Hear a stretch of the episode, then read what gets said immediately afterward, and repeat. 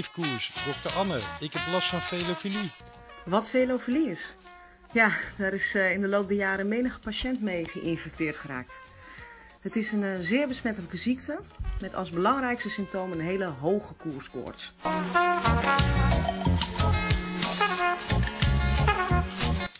Velofilie dus. Zeer besmettelijk onder een groep fanatieke fietsvrienden. Samen zijn zij velofilie. En dit is de Velofilie Podcast.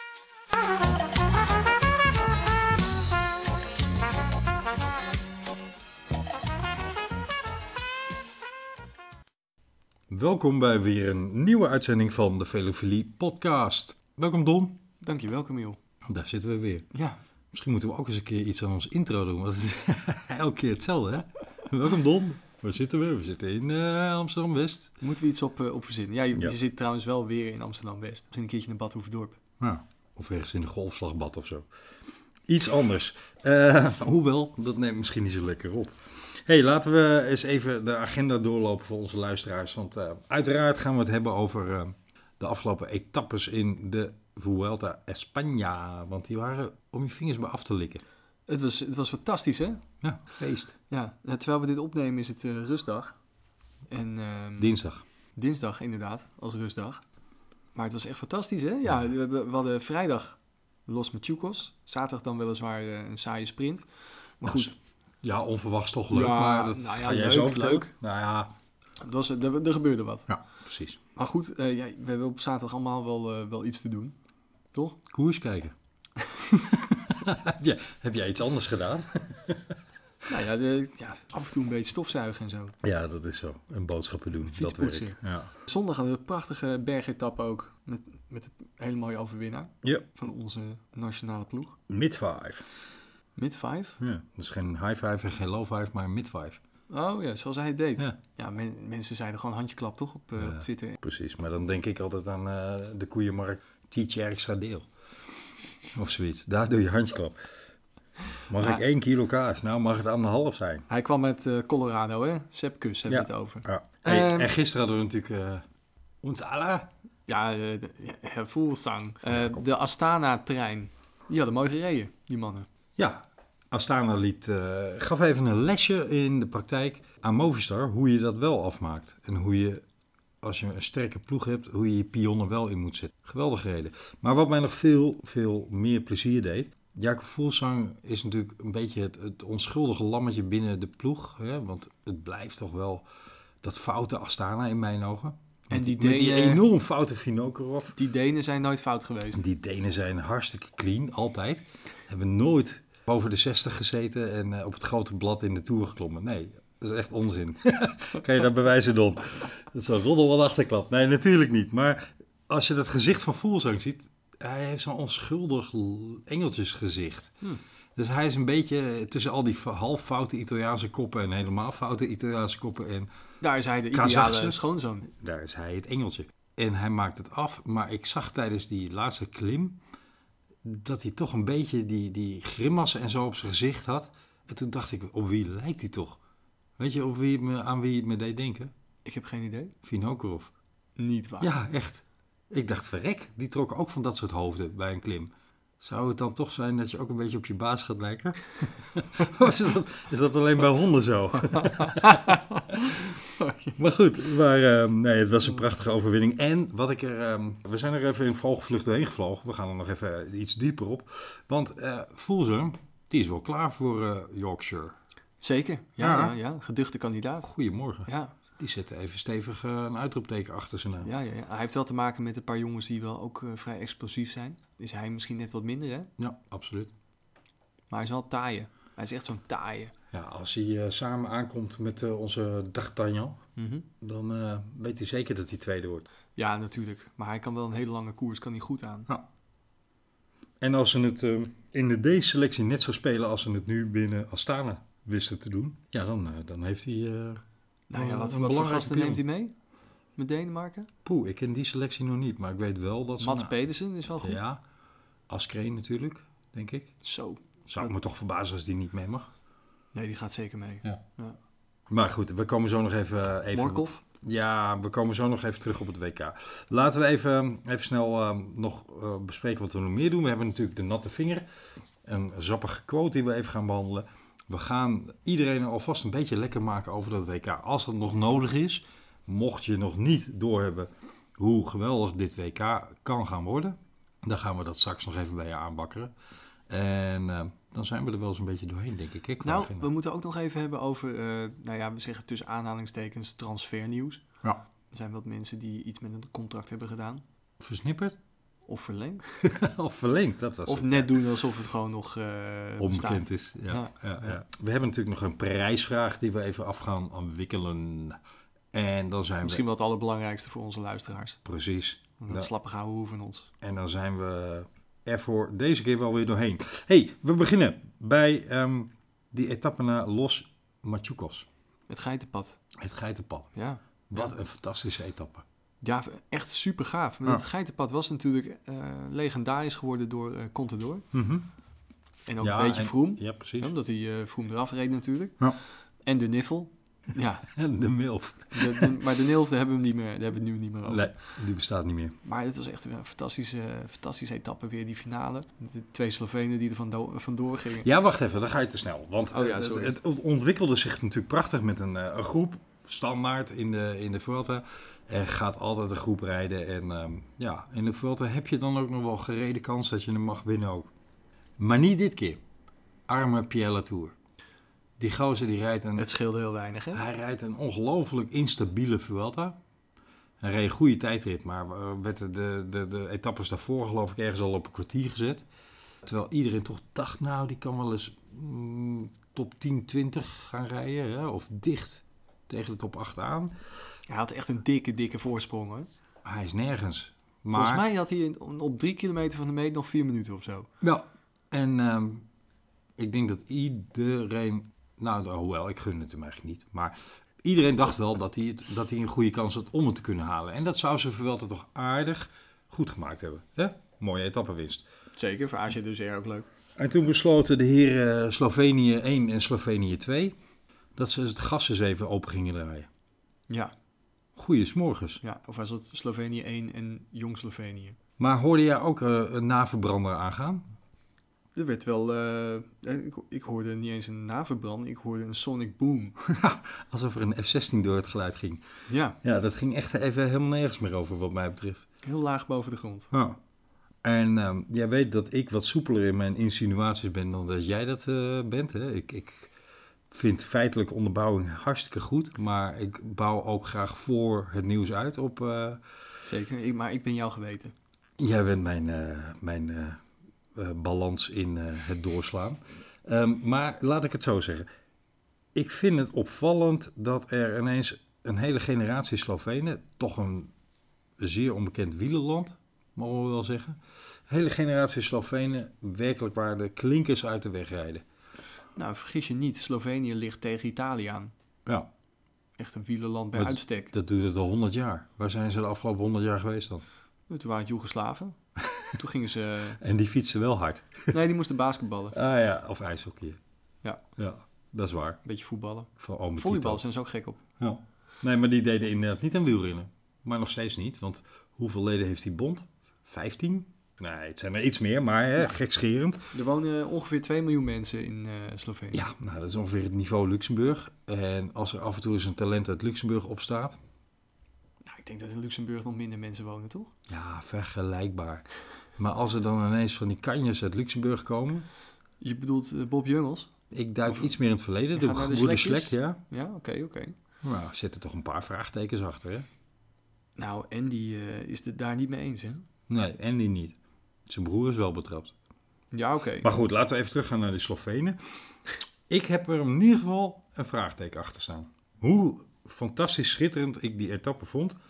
Want ze reden iedereen op een stapel.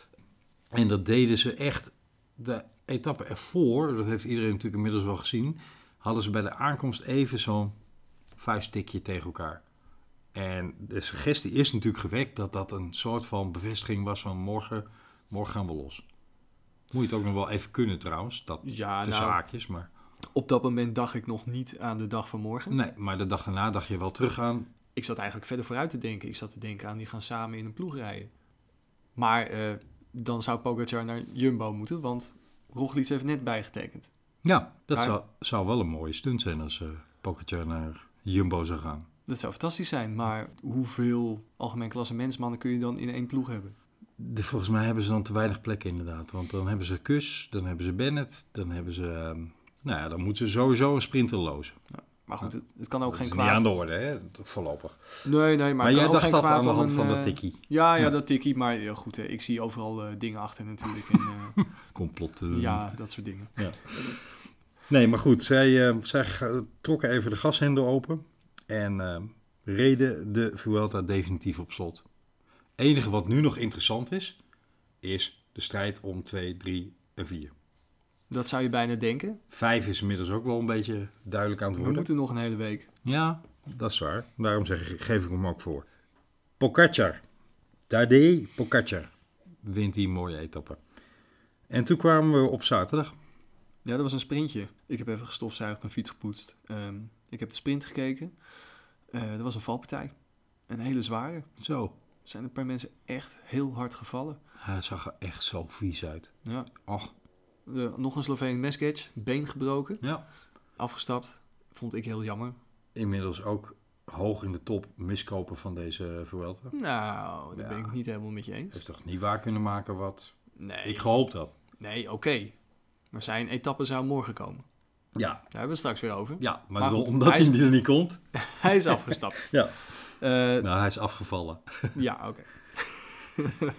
Touché. Ja. Er was nog iemand gevallen. Willy Smit van Katusha op zijn knie. Ja. Die gast die zet op Twitter, dacht hij, ik zet die knie even op Twitter. Oh, vies. Wat een slagpartij. Nou, echt. Het zag er zo vies uit. Alsof er een paar beenhammen dichtgenaaid waren. Het was zo slecht dichtgenaaid. Echt heel vies. Ja. Er was een van de comment die zei van de keurslager om de hoek die haakt het netter. Ja. Hoe noem je dat? Die bindt de rollade nog netter aan elkaar dan dit knietje. Ja. Maar goed, ik heb aan dokter Anne gevraagd. Precies. Is dit netjes gehecht? Ja. En eigenlijk, dokter Anne die zei... Ze zei, ik denk het wel. Want de zwelling en de huidontvelling... die maken dat het er niet uitziet. Ja. Maar dat staat los van de hechttechniek. Ja, het is niet dichtgenaaid voor het oog... Maar meer functioneel dat die man nog een etappe kan fietsen. Of een etappe of 6 of 7. Ik heb echt serieus vraagtekens of je op dat moment eigenlijk nog moet besluiten om verder te fietsen. Nou, jij was niet alleen daarin. Nee, er stonden echt tig comments onder zijn tweet. Van jongens, stap nou af. Denk aan je gezondheid. Nou ja, kijk, als het echt een huidwond is met een hele lelijke diepe kut in je huid... Dat kan op zich niet zoveel kwaad. Hooguit trek je die hechtingen weer open. Diepe snee in je huid. Ja, desnoods tot de derde laag. Maar als daaronder pezen en spieren en dat soort zaken... Het was wel in de knieën, dus er zit wat meer bot. Maar als daaronder iets beschadigd is... Dat is natuurlijk niet best om door te fietsen. Ja, het zat een beetje aan de onderkant van zijn knie. Ja. Dus ik denk dat de inschatting was... Het valt medisch allemaal wel mee. Het zit alleen heel lelijke jaap in... En ja, dan trek je die hechting kapot. Ja, dan moet het opnieuw gehecht worden. Ja, dat is pijnlijk en vervelend, maar is verder niet heel schadelijk voor de rest van je gebruik van je knie in je carrière. Maar het is wel iets waarvan je denkt, waar liggen de ethische grenzen in het wielrennen? Hè? Het is een bekend feit, de wielrenners kletteren hun hele gebit op het asfalt. Ik heb wel eens een toertochtje gedaan in de Ardennen en toen moest ik La Redoute beklimmen. Ja. En ik had 2 dagen daarvoor bij de huisarts... een klein dingetje laten wegsnijden aan de binnenkant van mijn dijbeen. Vrij hoog. Ja, de hele bal? Nou, nee. Ja, het was gewoon een talgkliertje. Het was een heel klein bobbeltje. En mijn vriendin die zei, dat is wel een beetje eng, dat moet je laten wegsnijden. En toen ging ik naar de huisarts en die zei van, dus prima, dat haal ik er zo uit. Er komt gewoon een klein bobbeltje uit. Hebben ze lol in. Klein sneetje. Ja, dus, hij had er echt heel veel zin in. Oh, jij zit een mug te slaan. Ik moest even een mug killen, ja. Indian Summer. Die huisarts, die gaat dat kleine sneetje erin zetten. En die zegt, vind je het... ik verdoof het even plaatselijk. En dan kijk maar even weg. Dus ik kijk weg. En ik blijf wegkijken. En het duurt een kwartier. En ik voel allemaal gesjor aan mijn been. En ik denk... Ik denk, hij is vast aan dichtnaaien. Dus ik zeg, is dat dicht? En hij zegt, nee, ik heb hem er bijna uit. Nee, dat is ongeveer het moment dat ik flauw viel. Maar goed, 2 dagen later ben ik La Redoute opgegaan na een tocht van 160 kilometer. En dat deed wel pijn bij elke trap die ik deed. En ik had elke trap het gevoel dat ik het deed openscheuren. Dat was niet heel fijn. Na het fietsen zat er ook een flinke bloedvlek. Ik voel hem nu nog, zeg maar. Of nu ook. Ik weet niet of ik dit verhaal wel moet vertellen. Misschien moet het gewoon ik heb er ook nog een uit die koker. Ik ben ooit eens heel hard over de kop geslagen. En daar heb ik waarschijnlijk een botsplinter los weten te wurmen in mijn rug. En die botsplinter is in de loop der jaren, dat heeft echt een jaar of 4, 5 geduurd, is hij omhoog door mijn huid heen gegroeid. En die zat op een gegeven moment aan de oppervlakte en toen ging het ontsteken. Dus ik ging op een gegeven moment ergens in een auto tegen de rugleuning zitten en ik dacht, auw, doet iets heel pijn in mijn rug. Was me nog niet opgevallen dat er al een hele bult zat. Niet gezien, niet gevoeld. Maar goed, omdat het pijn deed, keek ik later in de spiegel en ik dacht, hé, er zit een flink rode bult. Dus naar de huisarts. De huisarts zei, nou, even een fotootje maken. Een foto laten maken. En toen bleek iets van een botsplinterachtig ding door mijn huid heen te proberen te komen. En dat is volgens mij een hobby van huisartsen. Dat ze ook nog eens een keer in hun leven mogen snijden. Vinden ze leuk. Maar die van mij had geen plaatselijke verdoving, maar zo'n soort spuitbus waar koude lucht uit komt. Ken je dat? Dat wordt 10 seconden koud, zeg maar. Ja, dat is wat... ik mag niet over voetbal beginnen. Nee, maar daar gebruiken ze het ook, ja. Dus hij begon te hakken en te snijden. En hij had een of andere stagiair, had me nog gevraagd, mag ze meekijken? Ik zei, ja, mag wel. En hij had ook gezegd, als het overigens pijn doet, moet je het maar aangeven. En ik heb hem op een gegeven moment letterlijk, en dat was toen echt al 20 jaar mijn huisarts, ik heb op een gegeven moment letterlijk gezegd, dokter, als u nog 1 keer zo hard drukt, sla ik u persoonlijk op uw bek. Allemachtig, wat liep ik. Jouw mond verbaast me dat ook niet zoveel. Jongens, ik stierf doden, echt waar. Wat deed dat zeer? Want die verdoving was natuurlijk al lang op en hij was zo lekker aan pielen en peuren en hakken en met zo'n scalpelmesje aan het doen en weet ik veel allemaal. Maar het lukte niet helemaal. Dat hij vergat om weer een beetje bij te verdoven hier en daar. Nee, was niet prettig. Maar goed, dus we hebben allebei wel dat soort incidentjes gehad. We zijn terug bij de etappe. Want jij vond dat Jakob Smit wel of niet door moest fietsen. Nou ja, ik vind dat hij en de ploegarts dat best zelf kunnen beslissen. Ja. Het is immers zijn knie, hij voelt het. Ja. Hij voelt of het pijn doet of niet. Ja. Het ziet er alleen wel heel vies uit. En de publieke opinie, ja, die neigt dan wel bij dit beeld naar van, hey, stop eens. Ja. Dit kan niet gezond zijn, want het ziet eruit alsof echt een slagpartij. Ja, alsof er een haai in zijn knie gehangen had. Een oorlogswond. Ja. Ja. Het is wel een beetje de vraag, hè. Wielrenners staan bekend als een hoge pijngrens en zo nodig daar dwars doorheen. Ik heb ooit dat boek van Tyler Hamilton gelezen, waarbij hij aangaf dat hij zijn, dat was in de Tour volgens mij, hè, dat hij zijn schouderblad gebroken had, maar wel doorgefietst is en ook nog 4e werd volgens mij. Ja. Maar zoveel pijn had geleden in die Tour dat hij van het op zijn kiezen bijten zijn hele kiezen afgevlakt had. Letterlijk grinding my teeth. Oftewel, hij had gewoon stukken van zijn kiezen afgeschuurd. Ja. Is dat niet meer gezond, of wel? Was dat de pijn of was dat iets anders? Dat is een relevant vraag bij hem. Maar hij gaf in ieder geval in zijn boek zelf aan dat dat pijn was. Ja, dat draagt bij aan de legend. Maar, ja, maar er zijn natuurlijk veel verhalen uit de peloton. Hè, van ja, wielrenners kikken daar ook wel op. Hè? Ja. Van, ik kan meer pijn verdragen dan jij. Of ik denk zo'n Willy Smit, die vindt het ook wel eigenlijk best wel vet om het op Twitter te zetten en te laten zien hoe gruwelijk sterk en ruig en barbaars die wel niet is, dat hij met zo'n vleeshond doorfietst. Ik herinner me Karsten Kroon die in de Live Slow Ride Fast podcast van Laurens ten Dam ook een verhaal had dat hij moest iets laten opereren of iets laten doen of het was kiezen of iets, maar het was iets waar een gemiddeld mens van zou zeggen, doe mij even een fijne verdoving. Maar hij zei, gewoon om te kijken of hij, gaf je aan, eigenlijk was het een soort test voor zichzelf of hij daar doorheen kon. Oh, dit heb ik ook. Doe het maar zonder verdoving. Ja. Was dat iets dat ze in zijn gezicht iets gingen hechten? Dat was het, hè? Ja, zoiets was het, ja. Maar in ieder geval een redelijk bizar verhaal. Maar dat hebben wielrenners natuurlijk. Is hij gefinished? Daar zeg je me wat. Ik heb niet gehoord dat hij is afgestapt. Nee. Dan, als dat was gebeurd, was het ook nieuws. We gaan het in de show notes zetten als hij wel is afgestapt. Ja. En toen was niet raar geweest als hij was afgestapt. Want zondag was er ook weer een onwijs heftige bergrit. Wat was er aan de hand zondag dan? Dat is een prachtige bergrit. Er lagen een paar kleine heuveltjes. Ja, oké. Het viel best mee. Goedemorgen.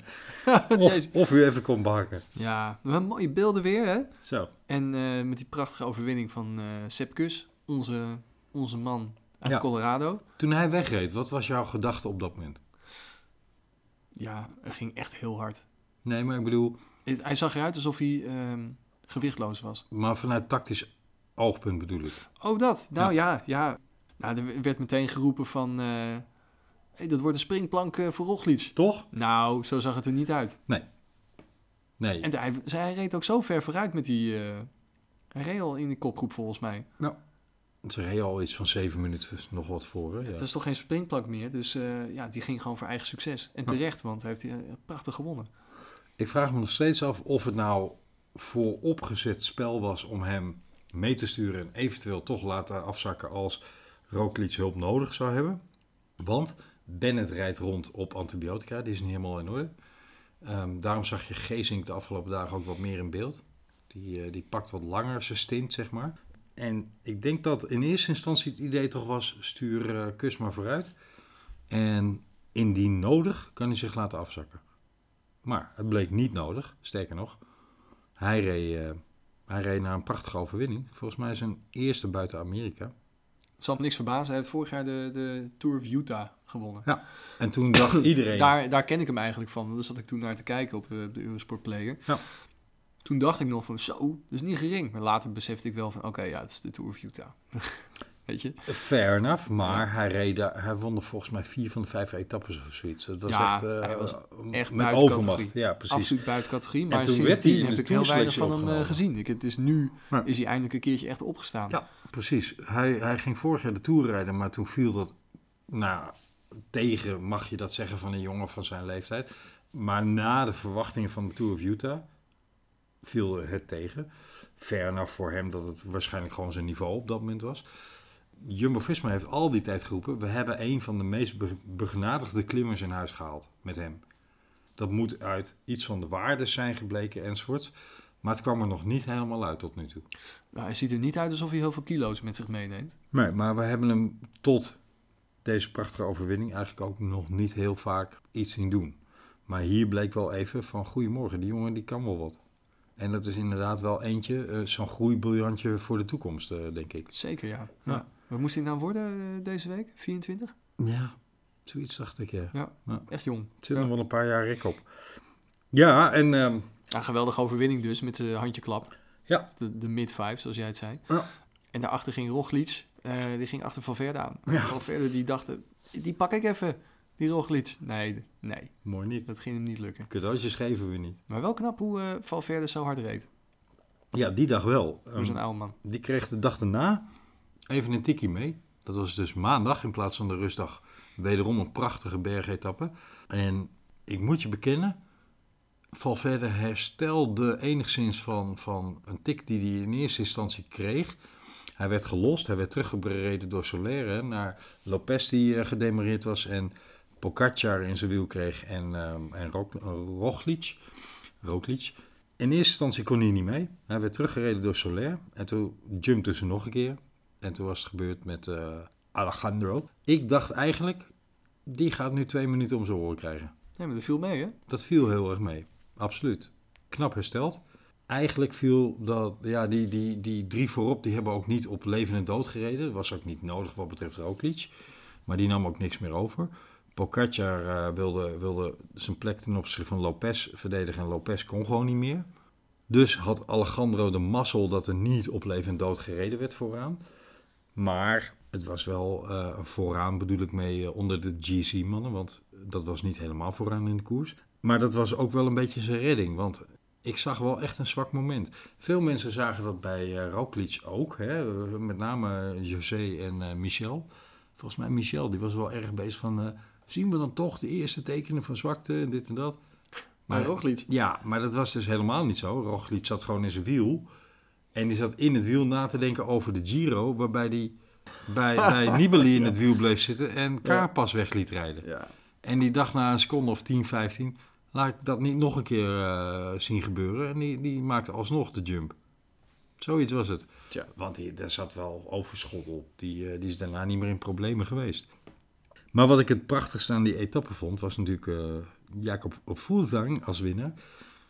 Die gozer, die doet ook wel bizarre dingen. Die rijdt van het voorjaar tot aan de late Vuelta. En dan zul je zien dat hij op het WK ook nog een grote rol speelt. Dan rij je dus gewoon een heel seizoen volle bak. Een hele jaar bezig, ja.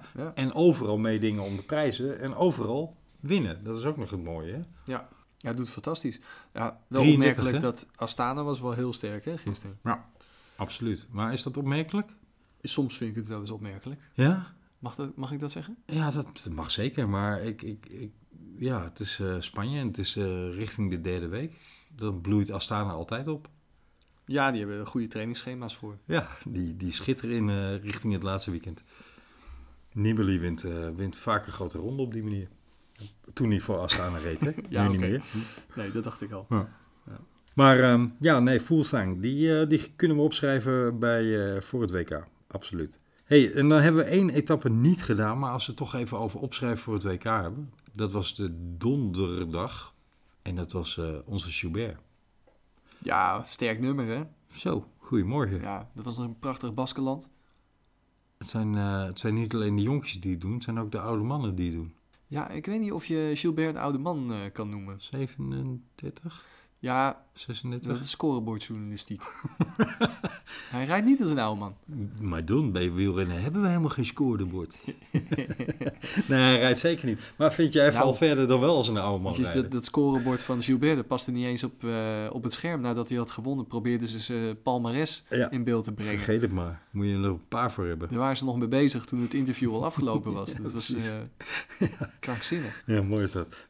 Mark, een van de leden van onze Velevelie appgroep, die riep, dat is een afscheidscadeautje van de koning aan Joubert. En in eerste instantie dacht ik, wat bedoelt hij nou? Het is toch een afscheidscadeautje van Joubert aan de koning? Dat zou je denken. Maar ik denk dat Mark bedoelde dat Joubert een hele goede vorm aan het opbouwen is richting het WK. Dat zou kunnen, ja. En dat de koning hem daar wat bij geholpen heeft. You never know. Ja. Ja. We zullen het nooit weten. Nee, het valt mij deze Vuelta sowieso op, Don. Even afrondend van de voorbeschouwing. Er wordt zo verschrikkelijk hard gereden. En dan zeggen mensen soms op commentaar op bijvoorbeeld Wielenflits dat er eigenlijk B-garnituur renners rondrijden. Hè? Dat er maar 20 van de top 100 rondrijdt enzovoort. Maar er wordt wel zo bizar hard gereden. Heb je die jump die LL Cool J van Astana deed? Ik zeg zo vaak die bijnaam dat ik zijn echte naam niet meer weet. Luis Leon Sanchez. Dat dus, Luis Leon Sanchez. Die jumpte weg en toen eenmaal iedereen weer in zijn wiel zat, wat natuurlijk wel een beetje de bedoeling was, toen gaf hij er even een kilometer of 2, denk ik, een klap op. Wat een tempo. Maar het is een hardrijder, hè? Vergis je niet. Ja, maar we hadden het wel over een helling van 18 kilometer met een gemiddelde van 6 en een beetje. Het is niet dat het vlak was, hè? Nee, maar ze flitsten dat publiek 6,5%, het is ook niet heel steil. Nou. Als je daar op het buitenblad flink gas geeft en je bouwt daar momentum op, dan kun je dat best wel lang volhouden als je goed getraind bent. Nou, ik vind het verbazingwekkend hoe hard er weer gereden wordt in deze Vuelta. En het zou mij... Nou, we gaan daar op een latere podcast. Laten we de insinuaties even een beetje minimaliseren, deze Vuelta. We gaan er later nog eens een hele uitzending aan wijden. Dan gaan we helemaal los. Nee, maar dit is vast wel iets waar wij nog geen weet van hebben. En misschien de WADA ook geen weet van heeft. Wat nog helemaal niet verboden is. Dat zou best kunnen. Ja. Het nieuwe ketonen goedje. Ja. De wetenschap is nu eenmaal heel ver. Ja. Ik denk dat er inderdaad zoiets speelt. Want er wordt bizar hard gereden. En of je nou 20 bent of 39, het kan allemaal. Nou ja, in 2012 waren het de Engelsen die alle duursporten wonnen. Ja. Volgens mij zijn de Nederlanders de afgelopen 3-4 jaar ook wel heel sterk geworden in vooral duursporten. Daarom, we hebben een inhaalslag gemaakt. Ja. Nou, en ik refereer heel even kort, maar nogmaals, we gaan daar in een andere uitzending een keer over hebben. Want anders wordt dit zo'n insinuerende en het gaat over de velden. Maar ik denk dat er ook nog wel een linkje te leggen is met de verhalen die langzaam maar zeker een beetje uit het schaatsen naar boven druppelen, naar voren komen. Naar boven druppelen kan natuurlijk niet. Je kan alleen naar beneden druppelen, maar omhoog komen of uitlekken. Laten we daar op een ander moment eens een paar vergelijkingen in gemaakt hebben. Ja, maar dan moeten we even gedegen onderzoek gaan doen. Want alleen maar insinuaties daar... Heerlijk. En dan later verschijnt er een boek waaruit blijkt dat we allemaal gelijk hadden. Je maakt je vinger nat, je steekt die op. En als die droog wordt, dan is het goed, hè? De natte vinger. De sappigste quotes uit het wielerpeloton. Ik hoef eigenlijk die jingle bijna niet meer te gebruiken. Nee, het klinkt fantastisch. Ja. Dank je. Maar ik ga José niet nadoen. Maar we gaan even over de natte vinger hebben. Want ik vond hem heel grappig, deze. Ik heb hem jou laten lezen, hè? Miguel Angel Lopez, die na de vrijdagse etappe naar Machucos zei... Ik hou niet zo van deze steile beklimmingen. Ik lag echt even blauw van het lachen onder de bank. Dat hij geen springveer is. Hij is ineens geen springveer meer. Het is gewoon een Steven Kruiswijk. Misschien is hij volwassen geworden. Of is hij over zijn Colombiaanse hoogtepuntje aan het koekelen? Op zijn 25e, ja, dat zou zomaar kunnen. Huh. Ja, het is wel een rare tekst van hem. Ik heb toch eerdere Vueltas op mijn netvlies staan... waarin ik hem voortdurend weg zag springen. Ja, dat klopt. Ja. Toch? Hij wilde aanvallen. Ja. Niet alleen in de Vuelta, ook in de Giro heb ik het hem zien doen. Ja. Volgens mij in de Tour ook. En voortdurend aanvallen, als het gepareerd werd, weer even gaan zitten, temporiseren, weer aanvallen. Als er nou iets de definitie van een springveer is het dat. Noem het jeugdig elan. Ja. Kan ook. Ja. Als een jonge hond wilde die maar aanvallen, omdat hij zich sterk voelde en dacht van, nou, nu reik ze eraf. Nee, nu reik ze eraf. Maar ja, misschien heeft hij nu ingezien dat helemaal niet zo werkt. Nee. Toen won hij er nog wel mee. Of reed hij dicht tegen het podium. Nu heeft hij daar ietsjes minder... Ik zie hem wel podium rijden nu in de Vuelta. Ja, hij staat derde, maar... Ja, het zou best kunnen dat die oude man nog eens een keertje door het ijs zakt. Sorry, derde. Hij staat vierde, toch? Hij staat vierde achter... Pogačar. Valverde en Pogačar. Ja. En op één natuurlijk Roglič. Maar ik zie Valverde misschien nog wel van het podium afkukelen als het... Nou, dat heeft de Vuelta-organisatie vorig jaar natuurlijk ook gezien, hè? Want hij had een matige derde week. Die hebben de derde week, want zo beschouwen velen het, die hebben de derde week ingericht op een Alejandro die kan consolideren. Want het lijkt ten opzichte van deze bizar mooie en zware tweede week, het lijkt een veel makkelijkere derde week. En toch is dat niet zo. Ik zal je vertellen waarom. Of... Nou ja, kom erop. Ja? Ja. Want ik denk dat jij er misschien wel hetzelfde over denkt als ik. Zonder dat ik dat al van je weet op dit moment. Er zitten nog 2 hele pittige bergetappes in. Oké, er zitten ook 2 sprintetappes nog in. Maar er zit ook nog zo'n vieze etappe met wat heuvelwerk enzovoorts. Het is niet echt steil, niet echt hoog. Maar het is wel zo'n sloper. Omdat het een van de weinige kansen is dat er nog een half peloton denkt... Hé, hier moet ik er nog bij zitten in die ontsnapping. En dat maakt dat het een uur lang bizar veel aanvallen gaat zijn enzovoorts. Dat het ongelooflijk hoog tempo gaat zijn in zo'n etappe. Want iedereen wil erbij zitten. Of Jumbo-Visma moet nu gewoon na 20, 30 kilometer met z'n allen op een rij... inderdaad dat hele peloton blokkeren en zeggen... Zo, deze groep krijgt onze zegen en nu laten we ons allemaal 8-10 minuten afzakken. En iedereen zijn muil dicht, want dit wordt het gewoon. Maar die macht heeft Jumbo nog net niet, volgens mij. Kun je dat beeld herinneren uit die film van onze oud-wereldkampioen tijdrijder die betrapt werd? Hoe heet die nou ook weer? Ja, die Time Trial heette die film. Ja. Waarbij ook zo'n beeld was dat ze dachten, we zetten het peloton op slot. En ondertussen gingen er toch nog een paar van die idioten die links in de berm of rechts in de berm... om die hele blokkade op kop van het peloton heen reden en er toch vandoor gingen... En het gevloek en het getier dan... Ja, dat is fantastisch. Want leuk dat ze uiteindelijk een keertje die microfoon op de kop van het peloton gezet. Ja, precies. Want ze rijden gewoon dwars door de erecode heen. Ja, als ze met z'n allen op een rijtje rijden, dan schrik je je daarna. Wat die film betreft, samen met de openingsscène... was dat eigenlijk wel het enige leuke aan die film. Want voor de rest was hij best wel... Tenzij Jumbo-Visma dat weet voor elkaar te brengen... namelijk dat ze gewoon dat peloton op slot gooien... wordt dat zo'n bizarre etappe, denk ik... waarbij iedereen alsnog steenkapot aankomt. Terwijl je... eigenlijk nauwelijks iets aan hoogtemeters heb gehad. Zo'n vieze, denk ik. Okay, en dit is helemaal op Valverde ingericht? Dat zeggen veel mensen. Weet je nog dat Dumoulin in 2015 stuk gereden werd door Astana? Dat was niet in die beroemde laatste 20e etappe. Ja, daar vond het feitelijk plaats. Maar het voorbereidende werk zat in de 1-2 etappes daarvoor al, waarbij ze een vergelijkbaar soort parcours hadden. Ja. Niet hoog, niet steil, maar wel heel veel op en af, op en af. En er gewoon zo'n tempo gereden werd dat de tank bij Dumoulin gewoon leeg was. Ja, ook dat. Maar Dumoulin had ook helemaal geen hulp, hè? Nee, klopt. Stond er helemaal alleen voor. Klopt. En dat heeft Valverde wel. Maar goed, ik denk dat Valverde inderdaad nog wel eens steen kapot kan gaan in die derde week. De prijsvraag. Camille, de prijsvraag. Ja, ik wilde net zeggen de prijsvraag, Don. Ja. We moeten een beetje voortmaken. Want er zitten mensen te wachten op wie heeft onze prijsvraag gewonnen. Dat is, wat was ook weer de prijsvraag? Mensen geloven het nooit. Nee. De prijsvraag was, voorspel, hoeveel secondes zit er tussen de nummer 1 en de nummer 2 van de etappe van zondag? Die Sepp Kuss heeft gewonnen. Etappe 15. Ja. Nou, wat wil nou het bizarre toeval? We nemen onze vorige podcast op met Dr. Anne.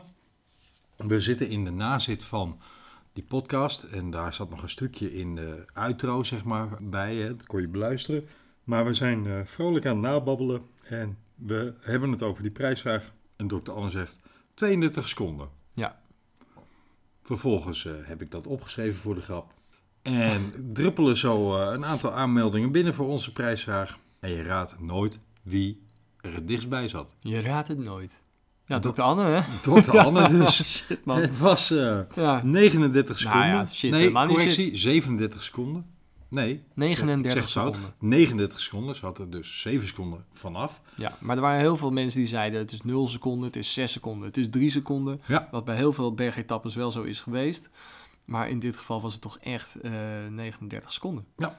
En het toeval wil dat de Dr. Anne, die wij zelf hier in de uitzending hadden, dus daarmee onze prijsvraag gewonnen heeft van diezelfde uitzending. We hadden het lekker dicht bij huis. Nou, maar hier zit dus geen voorkennis of wat dan ook in, want het was gewoon voor haar net zo'n gok vooruit, want we namen de vorige podcast op vrijdag op. Enfin, Dr. Anne, gefeliciteerd met de prijs die we niet hebben benoemd. De prijs die we niet hebben benoemd, maar inmiddels wel bedacht. En die gaat uit een aantal tappertjes en zo op een heerlijk terras ergens of bij een Spaans restaurant bestaan. Ja, het terras is nou een beetje afgelopen. Ja, ik bedoelde eigenlijk meer in een Spaans restaurantje waar je aan de bar kan zitten met een drankje en een paar tapas. Ja. Goed, de nieuwe prijsvraag. De nieuwe prijsvraag wordt: voorspel de top 3 van het eindklassement van de Vuelta. Ja, en stuur je inzending in voor aanvang van de etappe van aanstaande zaterdag. Ja, precies, want dat is de crux. Hè? We gaan niet wachten tot zondag, want dan weet iedereen het al. Je moet dus voor de laatste bergetappe je gok nemen wie jij op 1, op 2 en op 3 zet. En van het algemeen klassement. Van het algemeen klassement. En alle drie de posities tellen mee. Dus je moet de nummers 1, 2 en 3 goed hebben. Nou, kan het best zijn dat er meerdere mensen straks 1, 2 en 3 goed hebben? Ja. Wat gaan we doen? Gaan we het loten? Dan gaan we een notaris inzetten. Oké, heel goed. Ja. Ik weet nog een goeie. Dus stuur de top 3 in de juiste volgorde. De juiste nummer 1, de juiste nummer 2 en de juiste nummer 3. En als er meerdere mensen gelijk hebben, gaan we daarin loten. Voor aanstaande zaterdag de aanvang van de etappe.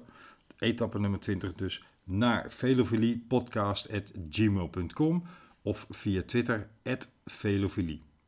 Laten we nu wel even een prijs benoemen. Ja, naar keuze mag je uitkiezen een fles 43 of een fles crema catalana. Crema catalana? Ja. Oh, dat vind ik wel lekker. We blijven even in die likeurtjesfeer. Crema catalana of 43. Dat mag je dan zelf aangeven. En wij verzorgen dat die bij je komt. Het is geen moeilijke vraag, maar alles kan nog, hè, in die laatste zondag etappe. Kunnen er nog mensen enorm op hun plaat gaan. Nou, we hebben gezien hoe Quintana gisteren, ja, ik wil niet zeggen onderuit ging, maar het is toch al door het ijs gezakt. Ja, behoorlijk. We hebben de laatste dagen overigens meer mensen een uitroepteken achter een naam zien zitten dan dat er door het ijs gingen. En dat is dan mijn bruggetje naar het aankomende WK. Want daar zouden we het ook nog even over hebben. Ja, het WK in Yorkshire. Ja, man. Yorkshire. Het is eigenlijk een soort voorbode op de voorjaarsklassiekers weer. Kijk er nu alweer naar uit. Er zit nog een baanseizoen tussen, maar... Voorbode? Ja. Het is een hele donkere, ijskoude, wielerstille winter tussen. Dat is geen voorbode. Ik zat naar het laatste sprankeltje vuur. Dat is de laatste hoop. Camille, ik zat naar het parcours te kijken. Ja. En het parcours, dat zag je gewoon uit als de Ronde van Vlaanderen. Ja, we keken ernaar. Oh, joh, bizar lekker. Och, ja. Heerlijk.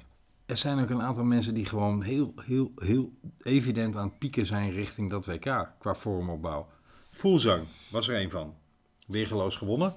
Of het zijn parcours is punt 2. Nou ja, hij is altijd sterk in die voorjaarsklassiekers. Ja, en de Deense selectie is er gewoon sterker. We hebben een aantal Slovenen. We hebben een Slovaak. Want laten we Peter Sagan op dit parcours ook niet uitvlakken. Nee, maar al lang niks meer van gehoord. Klopt, is een behoorlijke tijd uit vorm geweest dit voorjaar. Ja. Maar had toch een beetje een opbouw. Nou, ik kwam er een beetje doorheen. Ik moet nog zien of hij de motivatie heeft. Het is wel zijn kans om het recordaantal van 4... Zou die al van Tinder af zijn? Want dat gaat wel schelen, hè? Hij zat toch te veel op Tinder bij ons, waardoor hij een slecht voorjaar had. Oei. Maar goed, ik zeg toch Sakan tussen haakjes. Mag er wel bij staan. We hebben zeker, want die is een beetje aan het verstoppen, maar die gaat er echt wel komen, hoor. We hebben zeker Alaphilippe. Oh, zeker. Ja. Ik denk of hij er nou doorheen gaat zakken in de derde week of niet. Dat onze huidige wereldkampioen ook nog best een kans maakt? Ik weet niet. Die heuveltjes die zijn allemaal net niet lang en stijl genoeg. Klopt. Voor hem. Maar hij reed toch ook best wel en een eigenlijk aardige... ook niet voor Alaphilippe, hè? Nee, maar ja. Waalse Pijl, Luik, Bastenaken-Luik. Zijn toch ook niet echt bizar lang? Nee, maar wel langer dan deze. Ja, het is wel een koers van 250 kilometer, hè? Ja, het is echt een mooie, lange koers. Een beetje zoals de Ronde van Vlaanderen. Ja. En weet je wie er zo goed was in de Ronde van Vlaanderen? Ja, onze Matty. Matty Breschel? Oh, Mathieu van der Poel. Oh, ja, zeker. Ja, die was natuurlijk steengoed. De Vlamingen, die zijn altijd goed. Maar het probleem is natuurlijk dat die Vlamingen in de Ronde van Vlaanderen... hebben ze een hele ploeg achter zich. Ja. En nu zitten ze met z'n allen in één ploeg. Jij tikt hem voor, ik kop hem in. Het wordt Mathieu van der Poel versus de Belgen. Eigenlijk wel, ja. En dan Evenepoel. Evenepoel versus Van der Poel. Remco. Ja. Dat moet toch een verschrikking worden voor de Eurosport-commentatoren uit Engeland. Dat ze Evenepoel en Van der Poel en Evenepoel. Dat gaat helemaal mis. Tongtwister, eerste klas. Ik denk dat ze zich druk gaan maken om andere dingen. Ik denk dat ze het gewoon per rugnummer gaan doen dan. Hebben we nog wat Engelsen in de aanbieding die een kans maken? Weet je wat ik jammer vind? James Knox mag niet. Ja, maar ja. Die begint juist te ontbolsteren in de Vuelta hier. Ja, hij is ook wel een beetje een klassementsman, hè? Ja. Een etappekoersman. Maar laat hem lekker rijden. Het zou wel leuk zijn voor hem. Hè? Leuk goed, om ervaring niet op te doen. Wie hebben we wel bij de Engelsen? Ik zit er even niet in wat de Engelse selectie betreft. Nee, weet je wel dat de Yates-broertjes er niet bij zijn? Nee, maar het zijn ook weer klassementsjongens, langere klimmen. He, welke Engelsen doen mee in het voorjaar? Dat soort jongens. Mm-hmm. Standard. Gaat Standard niet stoppen? Volgens mij wel. Zou kunnen. Ja, die zie ik geen wereldkampioen worden. Nee, ik denk dat die Engelsen niet echt meedoen. Maar dan, Don, want dit is nog wel enigszins te beredeneren. Al kan ik misschien wel 10 grote kandidaten voor het wereldkampioenschap opnoemen. Waarvan je alle 10 zegt, ja, inderdaad, dat zou heel goed kunnen. Maar we hebben er net iets minder, maar toch ook wel een stuk of 6 bij de dames. Het is alleen nog veel bizarder. Ja. Die zitten in één en dezelfde selectie. Namelijk de Nederlandse. Ja. Want laten we wel zijn, er rijden absoluut nog een paar hele sterke dames rond van niet-Nederlandse afkomst. Namelijk een Italiaanse, een Poolse, een Française. Dan ga ik er even snel overheen, want ik wil gewoon terug naar die Nederlandse selectie. Dat is als er een niet-Nederlandse kampioen gaat worden, dan komt het omdat ze elkaar helemaal aan gort gereden hebben. Want moet je horen wie er in die selectie zitten. Nou ja, ons Voske zit erin. Anna van der Breggen, Chantal Blaak, Luzinde Brandt, Amy Pieters, Floortje Makai, Annemiek van Vleuten, Demi Vollering en Marianne Vos. Ja, en denk met ik alle respect voor Demi Vollering en nou ja, misschien inderdaad Floortje Makai. Maar dat zijn de enige 2 dames die dan de rest uit de wind zouden moeten houden. Want de rest is allemaal potentieel kopvrouw. Hier zitten geen knechten tussen. Goedemorgen, maar dit zijn allemaal potentiële wereldkampioenen. Ja. Het is wel leuk om naar te kijken, maar Je vreest het ergste. Ik hoop niet dat we een herhaling gaan zien van die tactiek die we al 2 keer eerder, of 3 keer misschien wel eerder hebben gezien. Namelijk dat er iemand van de NL-selectie op kop rijdt, al dan niet begeleid door andere dames uit andere landen. En dat er een hele Nederlandse ploeg vol achter aan het jagen zit. Want volgens mij reist het WK ook weer zonder oortjes. Is dat echt zo? Maar volgens mij wel, ja. Oh. Dat had ik nog niet gehoord. Ik sla er een slag naar, maar dat, op een of andere manier zit dat in mijn hoofd. Oké. Okay. Daar komen we in onze WK-podcast. Dat zou leuk zijn. Dat zou wel spectaculair zijn. Maar die vrouwenkoers, jongens, dat gaat ook een feestje worden. Absoluut. Echt, ik ga daarvoor zitten op die zaterdag. Mij krijg je niet uit mijn stoel. En misschien moeten we maar een oproep doen om dat met alle liefhebbers samen te gaan kijken ergens. Ja, dat is misschien wel een leuk idee. In een kroeg of iets. Mm. Hè? Dat er ook nog eens voor die dames fanatiek gespoord wordt. Want ze verdienen het. Ja, vind ik ook. Ja, het is altijd het spektakel, die dames, om naar te kijken. Ja, gaan we voorbereiden. Maar hou alvast de zaterdag van het WK vrij. Zondag ook. Dus wanneer je dan boodschappen of wat dan ook moet doen. Dat is even een ander probleem. Of je fiets afsoppen, hè, Don. Maar je moet die zaterdag en zondag misschien maar vrij gaan houden. Want het worden allebei hele mooie koersen. En wat mij betreft zeggen we die zaterdag sowieso. Laten we met een mooie groep liefhebbers, mannetje of 30, 40, 50... ergens een kroeg opzoeken en met z'n allen het WK voor vrouwen gaan Meld je kijken. Aan op de veliveliepodcast.gmail.com. Nou, heb je nou een leuke kroeg, bijvoorbeeld in Amsterdam of in Utrecht, of waarvan je zegt, daar komt een mega groot scherm en daar zenden ze op zaterdag ook uit. Gooi dat naar ons toe, veliveliepodcast@gmail.com. En dan gaan wij daar in onze WK-uitzending, of de voorbeschouwing, want die gaan we eerst doen natuurlijk, gaan we daar in de voorbeschouwing eens even handjes en voetjes aan geven. We zijn er volgens mij doorheen, Don. Ja, nou, ik wilde eigenlijk nog op benoemen dat in onze mannenselectie zit ook nog Nicky Terpstra en Bauke Mollema en Dylan van Baarle. Nou is Bauke Mollema voor dit werk misschien ook net even te veel van de langere klimmetjes. Ja.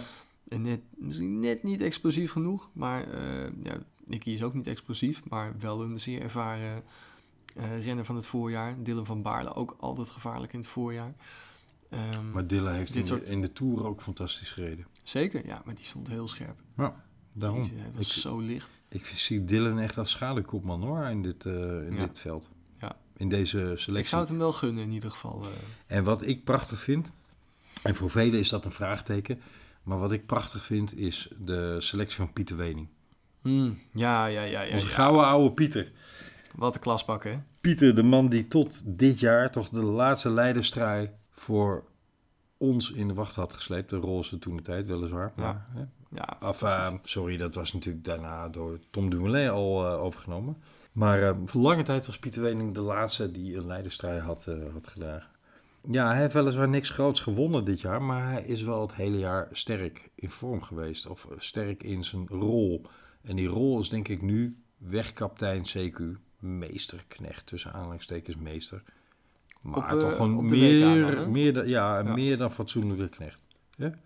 Zeker, ja. En Pieter is zo'n man die ergens in het zeg maar tweede, derde deel van de koers het hard kan gaan maken. Het zou wat zijn, hè, dat zo'n man wereldkampioen wordt.